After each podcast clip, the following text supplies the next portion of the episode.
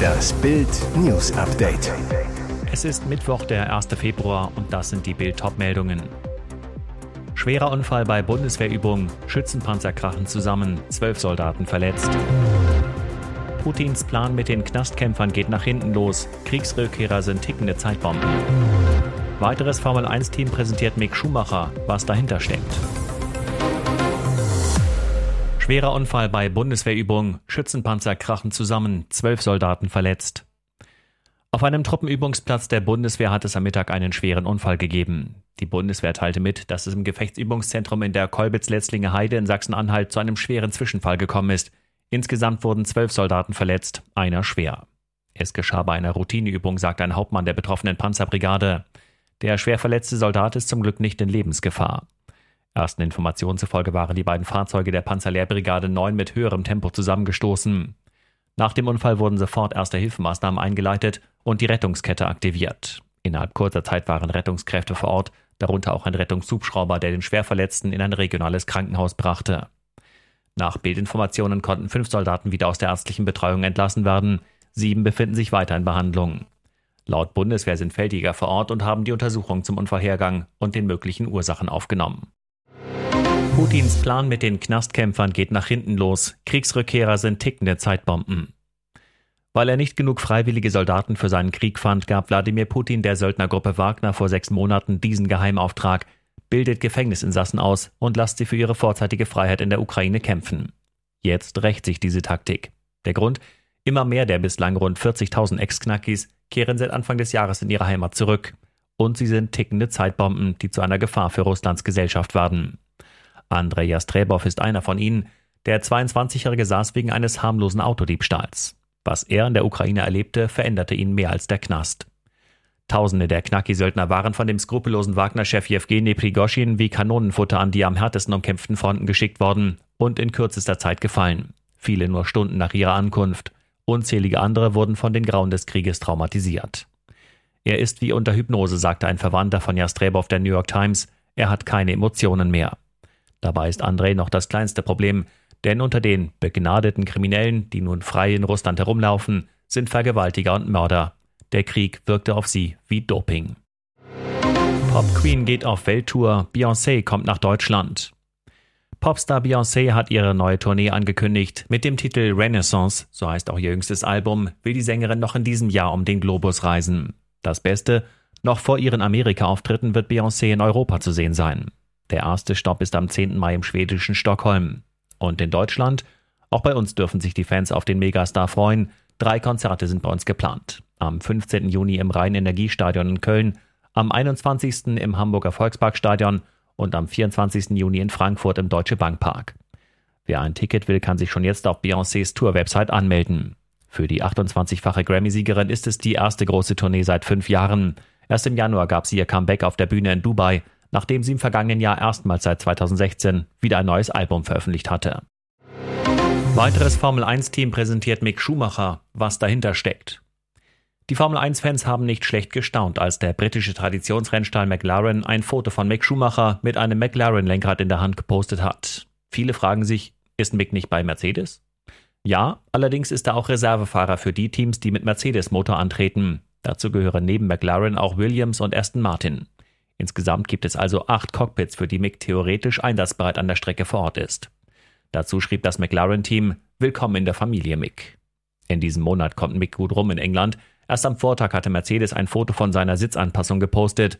Beide Teams haben ihren Sitz in England, liegen nur gut zwei Autostunden auseinander. Im Februar steht für Mick auch Simulatorarbeit bei Mercedes auf dem Plan.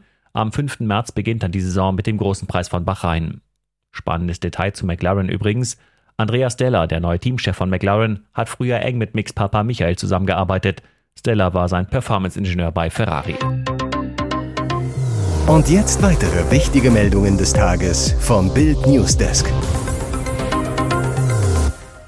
NFL-Legende Tom Brady ist zurückgetreten. Das gab der Quarterback auf Social Media bekannt. In einer Videobotschaft sagte er, ich gehe in den Ruhestand für immer. Bereits im vergangenen Jahr hatte er am 1. Februar seinen Rücktritt bekannt gegeben. Damals kehrte er drei Wochen später zurück. Er wollte unbedingt seinen achten Super Bowl gewinnen. Mit den Tampa Bay Buccaneers schied er allerdings in der ersten Runde der NFL Playoffs aus. Der Vertrag bei der NFL-Franchise war nach der Spielzeit ausgelaufen. Es gab große Diskussionen, ob Brady nicht doch weiterspielen würde. Brady wurde vor allem mit den Las Vegas Raiders in Verbindung gebracht. Brady in dem Video, letztes Mal war es eine Riesensache, deshalb habe ich mich entschieden, einfach ein Video aufzunehmen und nicht wieder einen Text zu schreiben. Mit sieben Super Bowl-Gewinnen ist Brady der erfolgreichste Footballer aller Zeiten. Er trägt daher den Beinamen GOAT, Greatest of All Time. Fünfmal wurde er dabei zum Super Bowl MVP gewählt. Von 2000 bis 2019 spielte er bei den New England Patriots. Danach erfolgte der Wechsel zu den Buccaneers. Fahndungserfolg in Schwäbisch Hall. Gestern Nachmittag wurde der Serienkiller, der zwei Rentnerinnen getötet haben soll, endlich gefasst. Heute vermeldete die Soko Höhe mit der Staatsanwaltschaft Heilbronn auf einer anberaumten Pressekonferenz die Ermittlungsergebnisse. Bei dem Tatverdächtigen handelt es sich um einen 31-jährigen Serben. Er soll die 77-jährige Witwe Heidemarie K. im Wohngebiet Hagenbach sowie die 89-jährige Gertraude N. aus Michelbach-Bilz getötet haben. Damit nicht genug.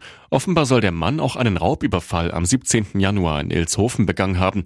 Dabei wurde ein 83-jähriger Mann an seiner Wohnung mit einer Schusswaffe bedroht. Der 31-Jährige wurde auf Antrag der Staatsanwaltschaft dem Haftrichter vorgeführt.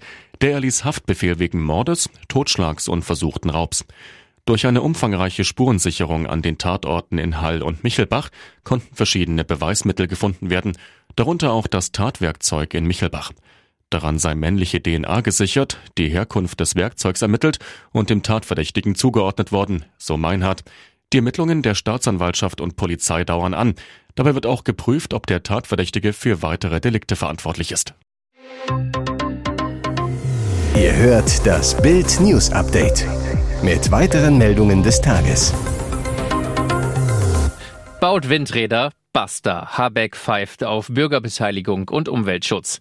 Es ist das Energieziel der Grünen. Deutschland soll autonomes Grünstromland werden, vor allem dank Windkraftanlagen. Dafür schießt Grünen Wirtschaftsminister Robert Habeck ausgerechnet zwei Uranliegen der Grünen in den Wind. Artenschutz und Bürgerbeteiligung. Das, was bei Autobahnprojekten oder dem Neubau von Bahnstrecken nie ging. Um schneller Windräder aufstellen zu können, will Habeck nun 18 Monate lang per Notverordnung an bestehendem Recht vorbei regieren. Die Möglichkeit dazu hatte er zuvor in Brüssel bei der EU selbst mitgeschaffen. Windkraftausbau auch an Land gilt nun als übergeordnetes nationales Interesse. Das geht jetzt auch express, selbst in Naturschutzgebieten. Am Montag hatte Habeck sich fix per Mail die Zustimmung des Kabinetts geholt, ohne die reguläre Regierungssitzung abzuwarten. Umweltschützer und Juristen sind auf der Zinne. NABU-Präsident Jörg Andreas Krüger wirft Habeck Jagd nach einem schnellen politischen Gewinn beim Klimaschutz vor, der langfristigen Schaden anrichte. Der Hamburger Fachanwalt Rüdiger Nebel siegt zu Bild, das ist ein im deutschen Umweltrecht einmaliger Vorgang. Per Notfallgesetz will Minister Habeck den Artenschutz und auch die Bürgerbeteiligung beim Bau neuer Windkraftanlagen aushebeln. Hier ist das Bild News Update. Und das ist heute auch noch hörenswert. Verlogen und unerträglich. Kultkommentator macht Schluss mit Fußball. Ihm reicht es. Kultkommentator Frank Buschmann, besser bekannt als Buschi, wird ab der kommenden Saison bei Fußballspielen nicht mehr im TV zu hören sein. Denn Buschmann hört nach der laufenden Bundesliga-Saison mit dem Fußballkommentar auf. Im Gespräch mit Sportjournalist.de erklärt Buschmann die Gründe für seinen Abgang vom Fußball.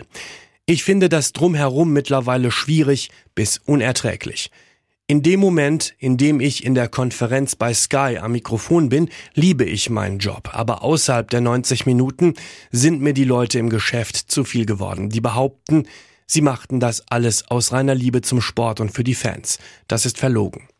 Schon im Sommer kündigte er erstmals seinen Rückzug an, sagte damals, so wie heutzutage Sport präsentiert und übertragen wird, ist das ohnehin nicht mehr so ganz meine Welt.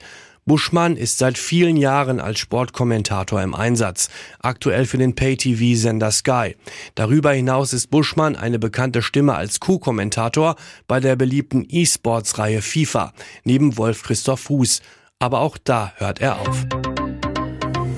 Ihr hört das Bild News Update. Diese Dreistigkeit macht uns wütend. Im September blockierten Luisa S. und ihr Freund Yannick S. mit anderen Klimaklebern den Berufsverkehr in Stuttgart, hielten auf der B10 ein Transparent mit der Aufschrift Öl sparen statt Bohren hoch. Zwei Monate später saß das Paar in einem Flieger ins Urlaubsparadies Bali, der rund 140.000 Liter Kerosin verbrauchte. Neues Motto, Öl verbrennen statt sparen scheinheilige Doppelmoral der letzten Generation, die regelmäßig Airports blockiert und behauptet, Flugreisen seien nur etwas für ein wohlhabendes Prozent der Bevölkerung. Und so flog alles auf. Wegen der Nötigung auf der B10 sollten Luisa als Zeugin und Yannick als Angeklagter am Montag vor dem Amtsgericht Bad Cannstatt erscheinen. Doch beide fehlten. Auf Nachfrage des Richters hieß es, sie hatten sich in den Urlaub nach Fernost verabschiedet, waren rund 9000 Kilometer ins sonnige Thailand geflogen. Von dort ging es mit dem Flieger weiter nach Bali. Klimabilanz für die beiden circa 7,9 Tonnen CO2. Ein Sprecher der letzten Generation verteidigte den nicht gerade klimakonformen Urlaubstrip. Sie haben den Flug als Privatleute gebucht, nicht als Klimaschützer. Das muss man auseinanderhalten. Greenpeace-Sprecher Gregor Kessler ist kritischer. Man sollte sich gut überlegen, ob es eine Fernreise mit dem Flugzeug sein muss. Wir empfehlen lokale Urlaubsziele und die Anfahrt mit der Bahn. Und Hans-Ulrich Rülke, FDP-Fraktionschef im Stuttgarter Landtag, wettert, gerade wer moralisch so hoch fliegt und andere Leute wegen ihres privaten Lebenswandels mit Blockadeaktionen tyrannisiert, sollte im wirklichen Leben auf dem Boden bleiben.